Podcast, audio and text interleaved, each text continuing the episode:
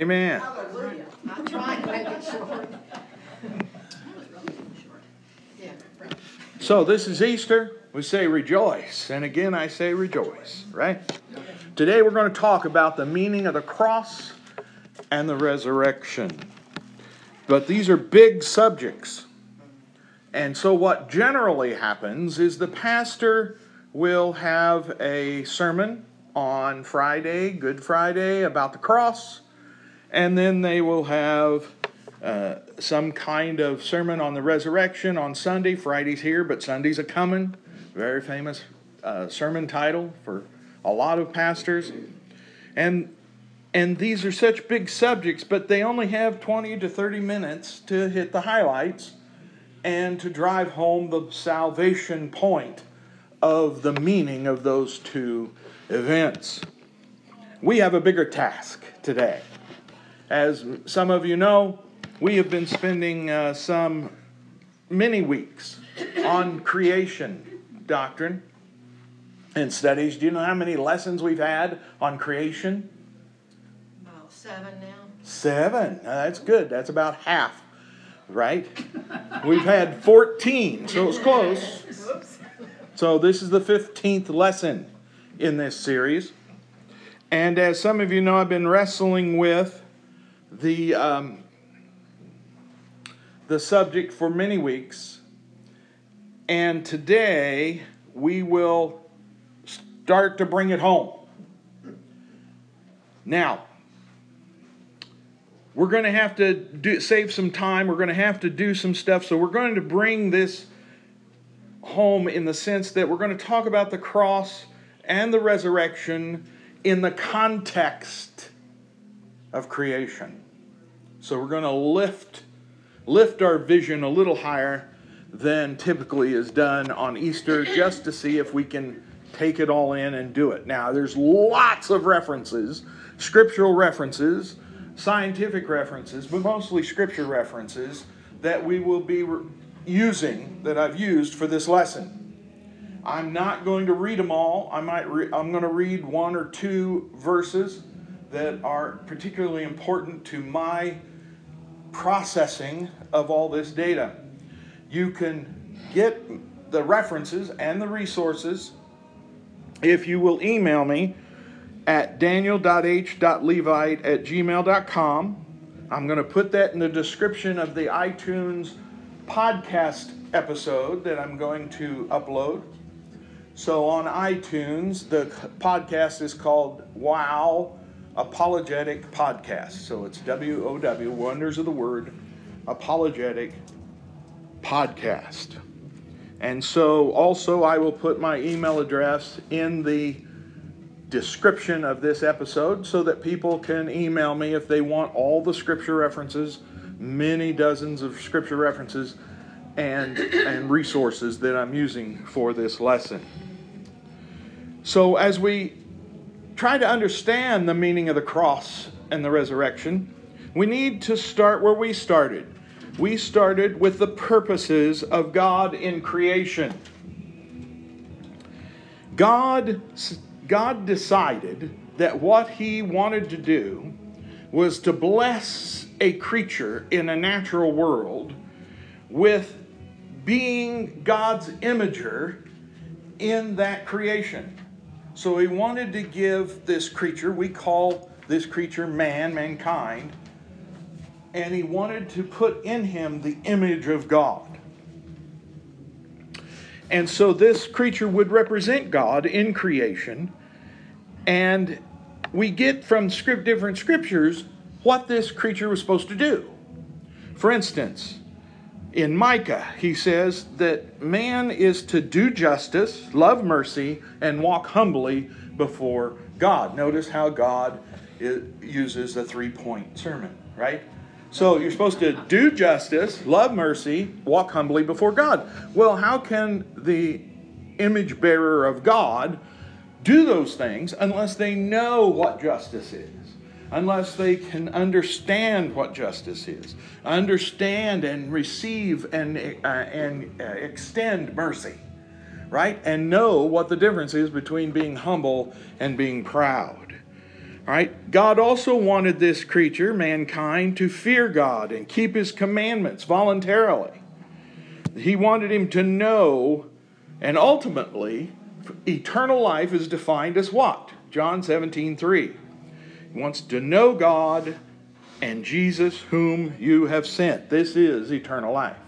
So, this relational position of, the, of mankind to God is full of expressing God's purposes in creation. So, to do those things, God had some design goals.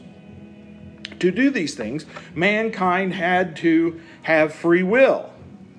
He must be able to choose between life and death. One of my favorite verses is in Deuteronomy 30, where Moses is telling the children of Israel, I put before you today life and death, and then he tells them to choose life which is very interesting because he must have thought they were idiots, right? to, to say, okay, here's my here's my vote. Choose life. Oh, okay, thanks. That, that, that chapter, that, that passage always cracks me up. He, God's design goals was that man would seek him, would seek him out, would want him in, in, in their life. Mankind would want him in their life. You see this in Acts 17. And they want they needed to be able to stand before God if they're going to live eternally they need to be stand before God without fault but yet be able to make all these choices and they need to love as God loves the ultimate ethic. Now this made complicated design considerations before God created the world. For instance man must be able to be redeemed. So God wanted to create a an entire natural realm that could be redeemed by from their bad choices.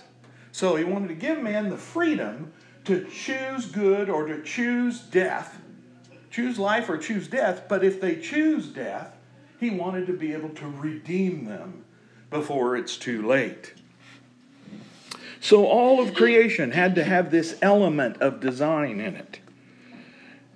Man, so, in order to be redeemed, though, mankind needed to be a single race. They're not all individually created beings. They all need to be related to each other. So, the Redeemer, so they could have a single Redeemer to represent the whole lot of them. Okay? And all of them through time. So that way, Jesus could redeem them all as their representatives. Not only just representing them, but also to be able to take on the human na- nature and to live out his life as a human being representing all of mankind, both in the past and in the future. So these design goals had to be built in to the society. He wanted also to redeem billions upon billions upon billions of people, as we see in the Bible, countless billions of people ultimately had to be eh, he had to make a creation available to be redeemed. So these are big design goals. So God's plan was to have two creations. We live uh, understanding God had a two creation model. Remember, we talked about all this in the first two episodes of this series. We talked about it at Christmas when we talked about what did Jesus do to prepare to be born? Remember that? That was our Christmas message. That's when we started all this.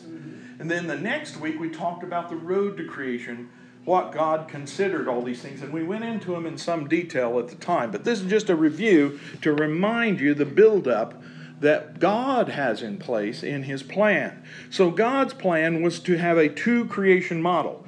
The first creation, the one we live in, is designed to be redeemed, designed to allow mankind to choose life and also to limit and ultimately eliminate evil and suffering.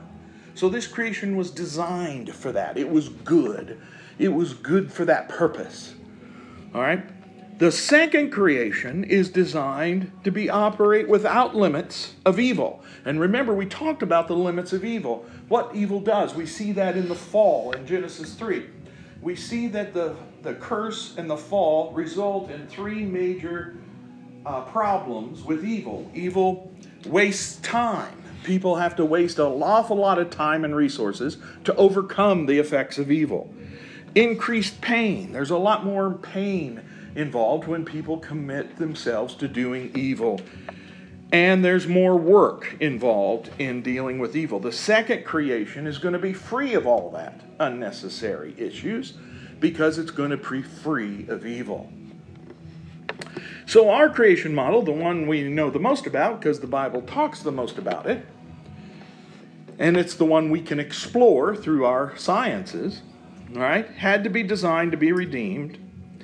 And so, God did a huge amount of work uh, to set this up. And then a very short period of time where he uh, he will um, he has been preserving it, influencing people, discipling people, creating his church, doing all these things, and redeeming the world. Uh, this short period of time is when man can learn about God and learn about his creation. God wanted uh, to have a creation that man could explore and in, in, in, in their exploring could understand the things about God. So, part of his plan was to create a universe that expands. We have 11 passages, five different authors throughout Scripture that talks about God creating an expanding and stretching universe so that so that mankind could explore it, so he could see what God has done, and then wonder and learn from what God has done, as we see in Psalms 19 and many other passages. And he gave this universe uh, a set of unchanging laws. Paul said, uh, Jeremiah talks about this, and Paul talks about this. Uh, one of those laws is called the pervasive law of decay. That's what Paul calls it. And that law help and those all those laws, but that one particularly helps us to see that the universe is preparing to be redeemed. It's preparing to keep, can mitigate and to eliminate evil. All right, and we saw that uh, as we studied this, we saw how the laws actually are constraining evil and ultimately will eliminate evil in this creation. So, when we come to the cross, this is the background that we consider when we're looking at what is the meaning of the cross. We see that as my personal, as my representative, Jesus' sacrifice on the cross takes away my personal sin. How many ever heard that before? probably this morning, right? Well, probably Friday.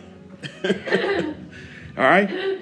And pastors mostly focus on this message because for my salvation and for your salvation, it really is quite important. Okay? It's for us personally, it's the most important thing to understand is that he as my representative died on the cross to pay the penalty for my sin. But guess who else? What other meanings there is for the cross. As we took a look at, in creation, we understand that God does things for multiple purposes. And at the same time, the, what God does has multiple meanings and, and maybe layered meanings. And then no different is the cross and the resurrection. So, got a question for you. What is a, the meaning of the cross in addition to my personal salvation as focus there, taking away the penalty of my sins. What other meanings does the cross have? Yes? It begins the destruction of evil. All right. It does. Very good. Anything else? Just wanted to see how much education we have about the cross. Yes? All right. All right. So Jesus did this not just for us individually, but for everyone, the whole world. All right? What else? And what other meanings does the cross have? Crucifixion was for the vilest of criminals, so. Was it for, but not for the good criminals, just for the vilest ones? Most vile. Most vile criminals? Most vile. But the good ones, they're okay? So just, yeah, just saying that for even the worst of sinners or the most, Right. So people think, like Paul did, that he was the vilest of sinners, the most and and when people come are driven to that point in their lives where they've just messed it up and they've committed all kinds of wickedness. Individually, people get it in their heads that there can't be anybody worse than me, right? And so everyone who comes to that point usually comes to the point and says, I'm the worst of sinners. Like Paul did. Paul did it. Paul, Paul said that. And Jesus' cru- um, crucifixion, suffering, and death. As you know, when we refer to the blood of Christ, we're not referring to the liquid that flows through his veins. We're talking about that's a that's a figurative reference to his suffering and death. He didn't just die of old age. He died a cruel, suffering filled execution. And so when we talk about, when the Bible talks about the blood of Christ, that's what it's referring to. Okay? This crucifixion was excruciating and and uh, powerful. But it wasn't just for the vilest of sinners. It was for the entire world, as we see in 1 John and 1 Corinthians and John 3. Um, Jesus' re- redemption work on the cross had a scope and a time frame. Did you know that? The scope was worldwide propitiation. Anybody know what that word means?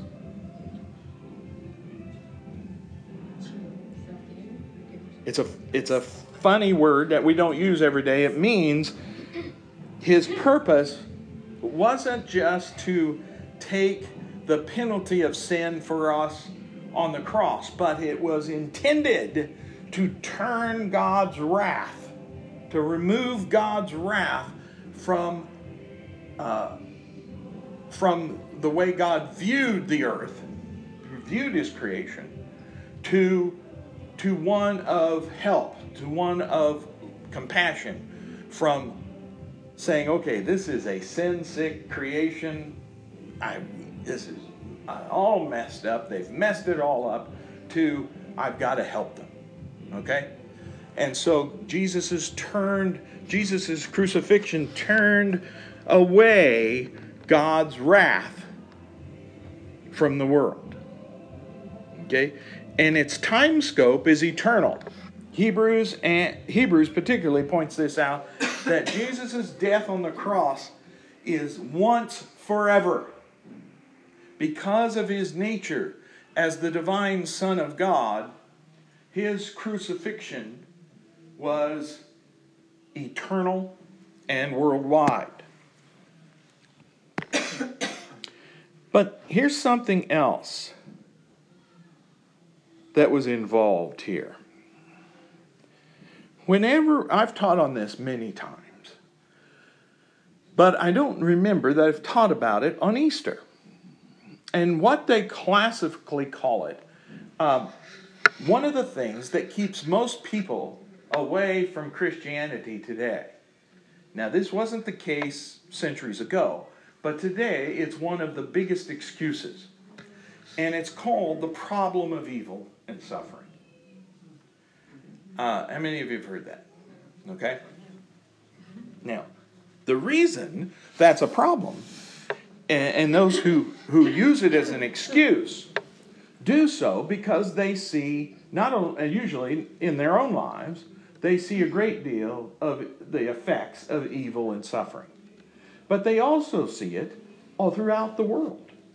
terrible, terrible events, terrible things that people do.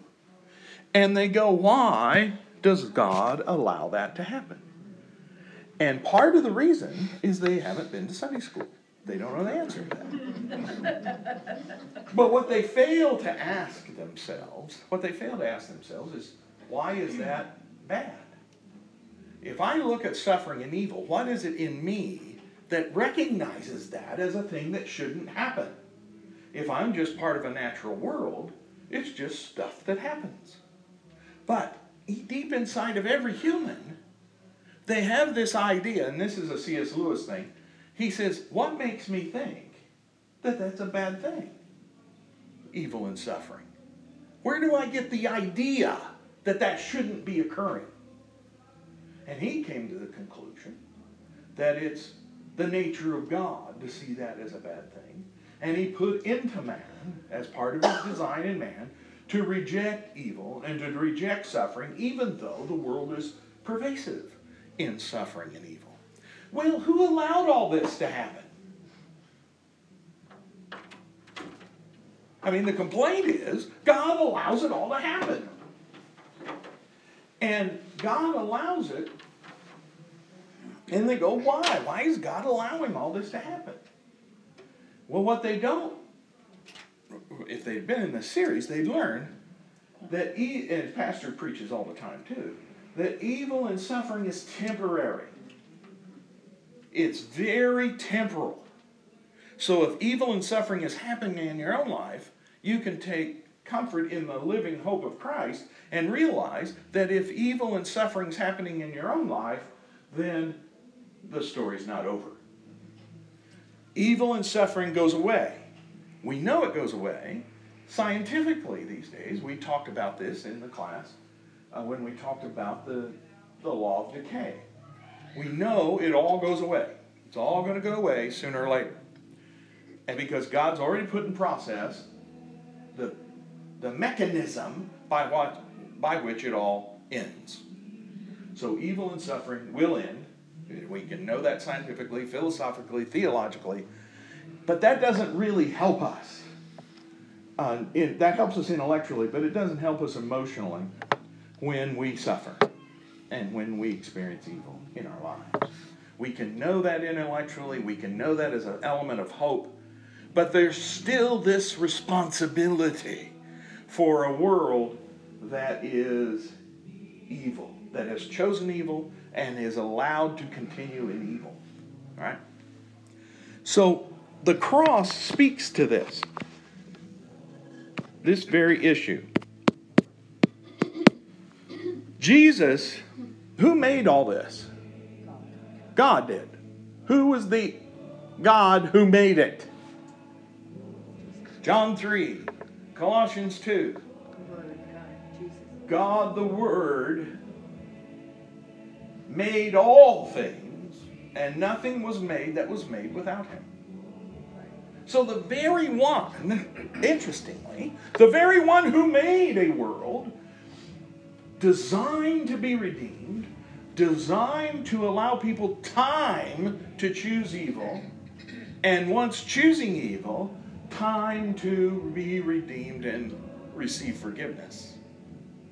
With all of its effects and all of its outcomes, the very one who designed it all and brought it into existence is the very one who voluntarily gave himself to die for it. So, what they call this is vicarious substitution. Jesus, who was responsible for creating a universe in which all of this happened, is the very one who took the responsibility to pay the price for it. And that's a big part of what the cross means. Also, as was mentioned before, the there's a lot about the unseen world and how, how angels and how they play a role in the history of the world in the Bible. And we're going to talk about that. We're going to have a class on angels. And we're going to take a look at their roles in all this. But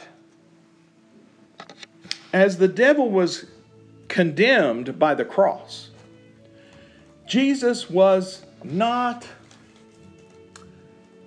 challenging directly the powers of the day and age in which he lived.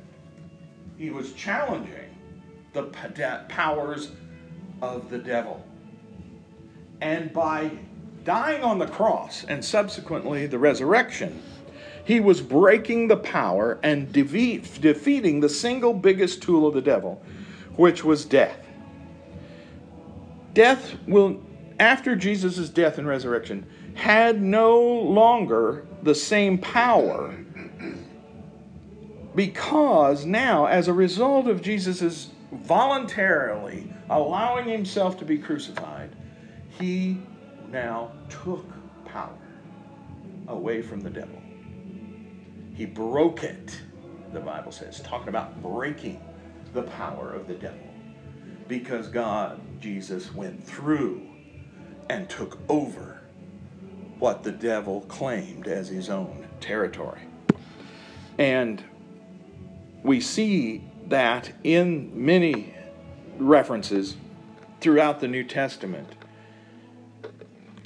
Then another thing that the cross meant in Hebrews was what? One more thing on my list of things that the cross meant. The cross meant, and this is a good thing to know as Christians, the old covenant has now passed away. Was passing away. The last elements of it passed away uh, in the first century. But the old covenant was now obsolete because Jesus died and was the testator of the new testament, the new covenant. God was making a new covenant by de- Jesus' death. He was the old one passed away in Jeremiah, and the new one took effect in Hebrews. They talk about that. So this was a big part of the deal was God's relationship to man was changing. But Jesus' words on the cross have always intrigued me. I was going to say bothered, but I really mean intrigued. And the ones that intrigued me the most, and I've taught on the seven sayings of Jesus on the cross and you know those those kind of things, but the one that has always given me pause and has uh, made me think a lot is when he says in John 19:30, when he had received the drink, Jesus said, "It is finished." With that, he bowed his head and gave up his spirit. And all the sermons that I've ever heard about this explain that those words, "it is finished," was an accounting term in Greek, and that it means that it's paid in full. That's what it means. It means it's done, it's accomplished, it's paid in full. All the planning, all the purpose, all the goals and designs that God had for, for his creative order come down to this event. Jesus redeemed by paying the price for sin, turning God's wrath from his good creation, corrupted by the fall of man, into sin. Jesus did it. And that redemption was finished on the cross. But something else bothers me about that, and that's generally where the sermons go. And they should. Don't get me wrong. They should go there. And that should be the main focus because it's the most important to us individually. But there's a bigger view to this phrase that Jesus uttered. Because, and I read in 1 Corinthians 2 6 through 8, yet among the mature, we do not impart wisdom, although it is not a wisdom of this age. I'm sorry, let me start over. Yet among the mature we do impart wisdom, put the word in there wrong. Although it is not a wisdom of this age or of the rulers of this age who are doomed to pass away. But we impart a secret and hidden wisdom of God, which God decreed before the ages of our glory. You see, this was all part of the plan from before creation started. That's why it's really hard to get a big picture of the cross unless you look at God's purposes in creation. None of the rulers of this age understood this. For if they had, they would not have crucified the Lord of glory. All right. Now, when he says that, it bothers me. He says, if the rulers of this age had realized what they were doing, they would not have crucified the Lord of glory. Why wouldn't they? Why not? They would have understood who he was. Yes, they would have. They if they understood and they knew who he was. He told them. Yeah. Okay, but they what were they thinking when they crucified? And this is this is very interesting. Paul's perspective here because Jesus also said, "Forgive them, for they know not what they do." And Paul says, "Hey, they didn't know what they were doing." And if they knew what they were doing, they wouldn't have crucified him. Why not? They thought, um, like the thing across the top of the, um, cross says, they wanted it to say, he says he's the king of the Jews. So they did not recognize him as the king of the Jews. Had they recognized him as the king of the Jews and treated him as such, then he would not have been crucified. He wouldn't have been crucified. He was no threat. Right. He wouldn't have been a threat then. If they knew who he was and his kingdom wasn't the kingdom they're gonna take over for them, they would have understood there wasn't any threat from him. They were killing him because they thought he was a threat to them. All right. So he was a threat to them, and they killed them, killed him. Right? They had him killed by the Romans, and the Romans were part of that too. So when he uses the word rulers of this age, he's talking about all the all the all the powers that will pass away, the earthly powers that killed Jesus, including the Jewish leadership, the Roman leadership, everybody involved. Okay, so that's why he uses that broad term, right? So if they knew what they were doing, they wouldn't have killed the Lord of glory. If they really believed he was the Lord of glory, they wouldn't have killed him. Although in killing him, they finished the plan of redemption. So by killing him, they actually played into his hands. So if they hadn't killed him, what would happen then? We, I guess Jesus would have had. if they, Jesus, if they'd have gone, hey, okay, let's let's leave him alone. You know, Pilate wanted him to leave him alone at first, right? Eh, let's leave him alone, and he goes off and preaches and dies of old age. How's that work? They don't. That doesn't have the same zing to it, does it? They would have had. Um, it's hard to imagine them not doing that, right? But Paul considered it in second in uh, in First Corinthians two.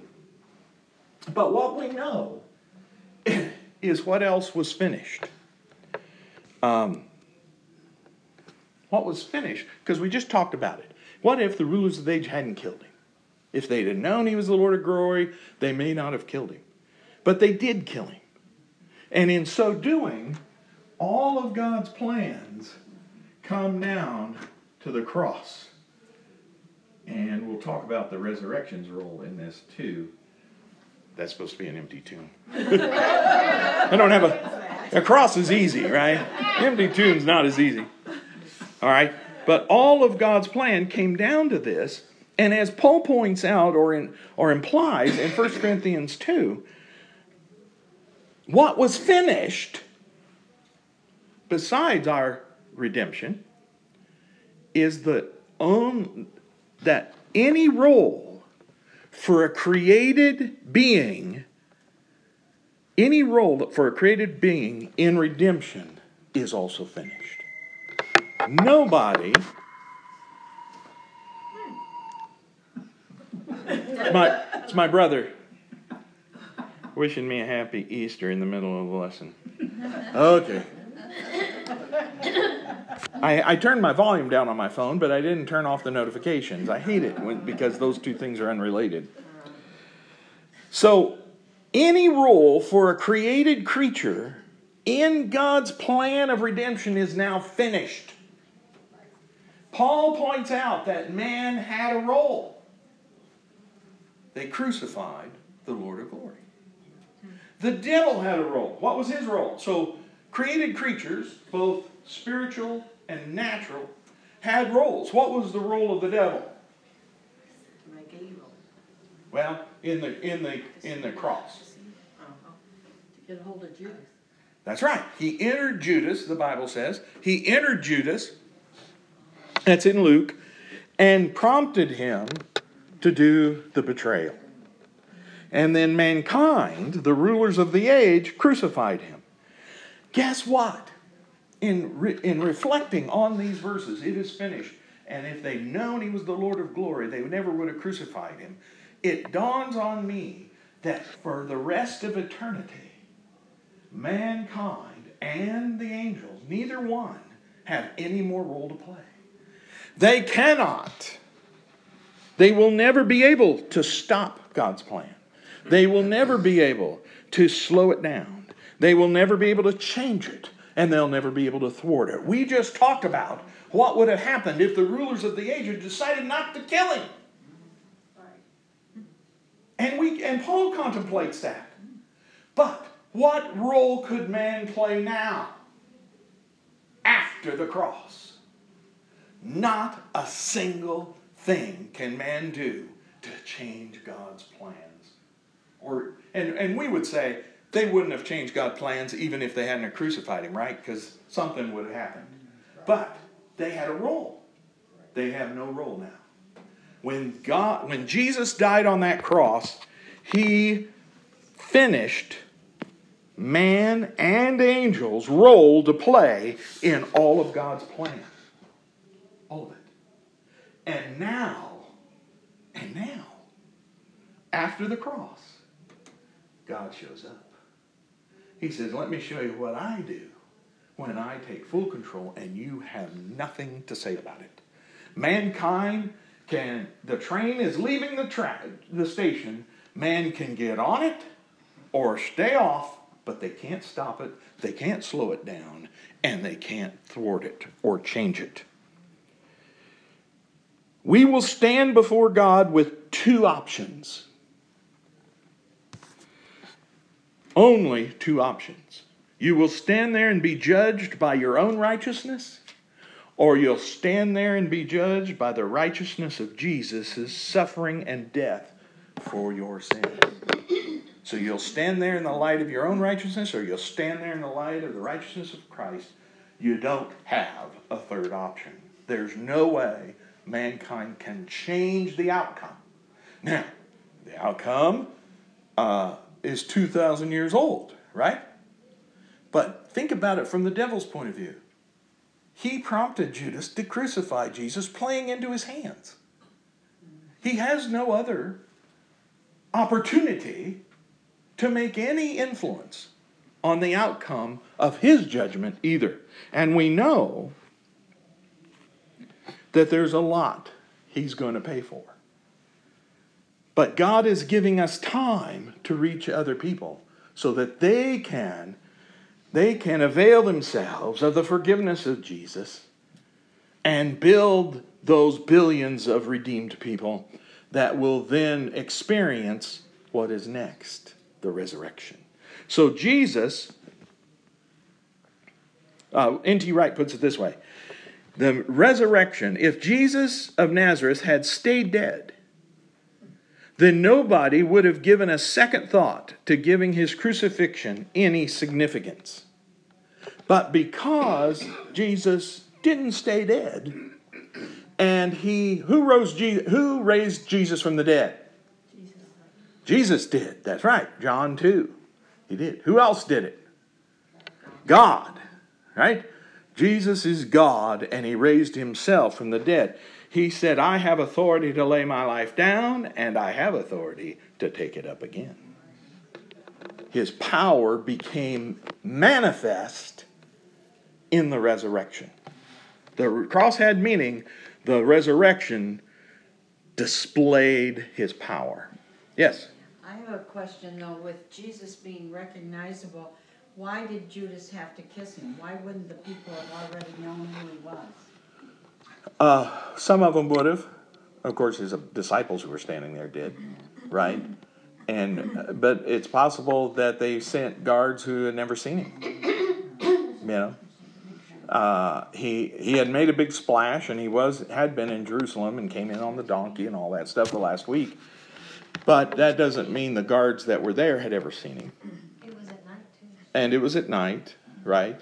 And all they had all they had was tiki torches. No TV. Yeah, no TV, no flashlights, right? And all they had was tiki torches. So you had to get kind of close to him uh, to r- recognize him because of the light. We're not used to that. You know, our lights have LED lights hanging from the stuff, you know. But uh, all they had were these tiki torches. so there, you know, those kind of things played into the role there. So the resurrection, while we put a lot of emphasis on the cross today, the resurrection is the most important event in history. 1 Corinthians 15 says, For I delivered to you as of first importance that what also I received, that Christ died for our sins, and according with the Scriptures, that he was buried, that he was raised on the third day, and according to the Scriptures. There is no more important event in history than the resurrection, but you don't have a resurrection unless you have a crucifixion.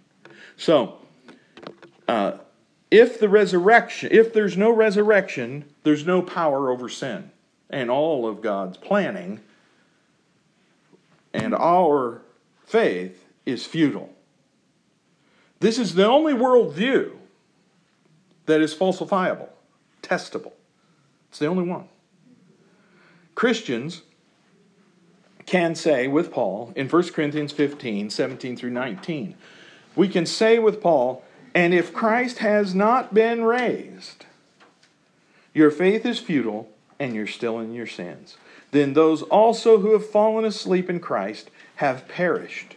If in Christ we have hope in this life only, we are of all people most to be pitied. How do you prove Christianity untrue? Produce the body. Of Jesus, the physical body of Jesus, and Christianity and our view of God is untrue. It's an amazing thing to have a faith built on evidence of a historical event. We have the New Testament because we have a resurrection. We don't have a resurrection because we have a New Testament. These guys were influenced and powerfully motivated and changed because they saw him get out of that grave.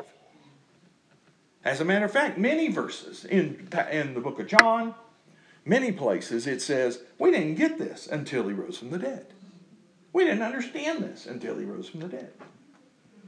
It's his rising from the dead that gives us Christianity.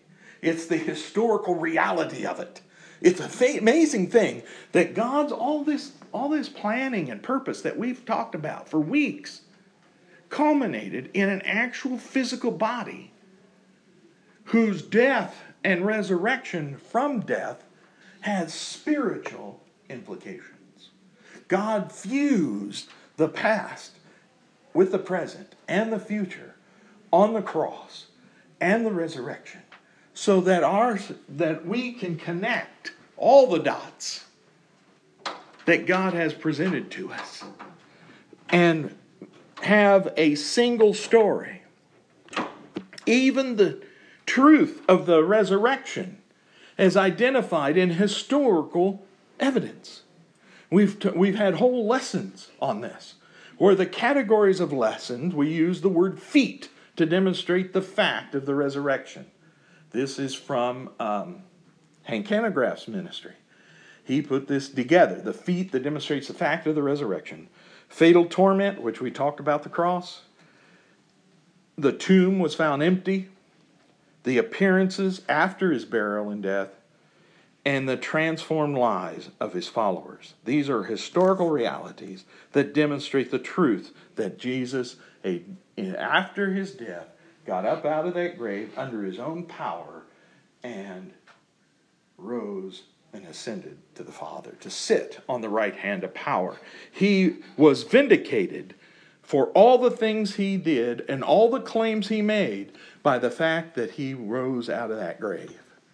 No other worldview has the evidence or has the story or can connect it all to creation except Christianity. The scope and meaning of the cross and the resurrection is that God is bringing, executing his plan one step at a time one step at a time, one step at a time. And just like just like a it, it reminds me of a slow train wreck. Okay? You can't take your eyes off of it and you can't avoid it. It's going to happen. Right? It's like jumping off the building. Gravity is going to get a hold of you and it's like falling slowly, but it's going to happen. You're going to hit the ground.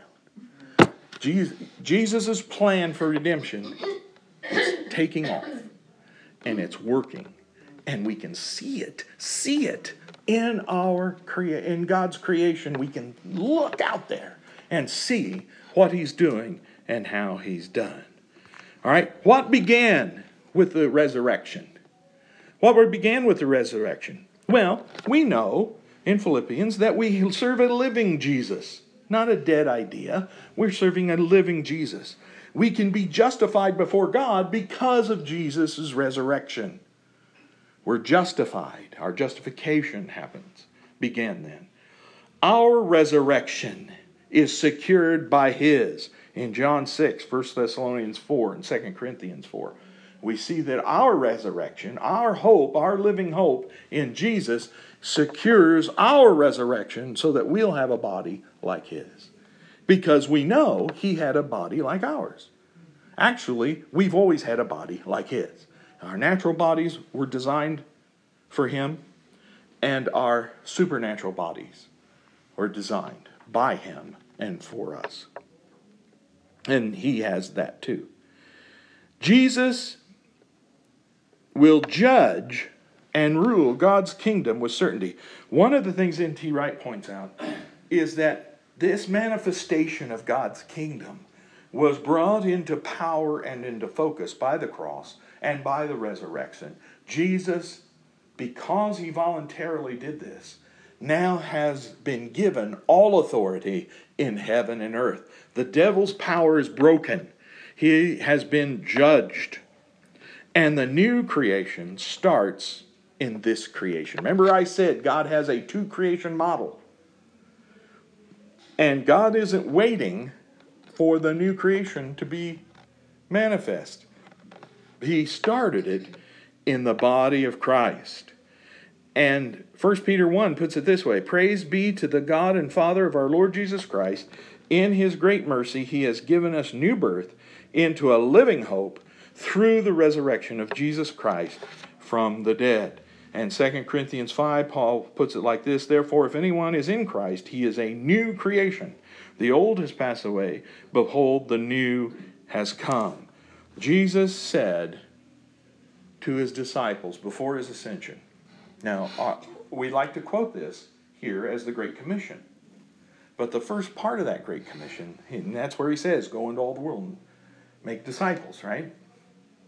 But the predicate of why he says that is because he says, All authority in heaven and earth has been given to me. The devil's the ruler of ungodly people in this world, but Jesus is the authority. He's the one, because of his death and resurrection, now has claimed and God has recognized his authority over all of this.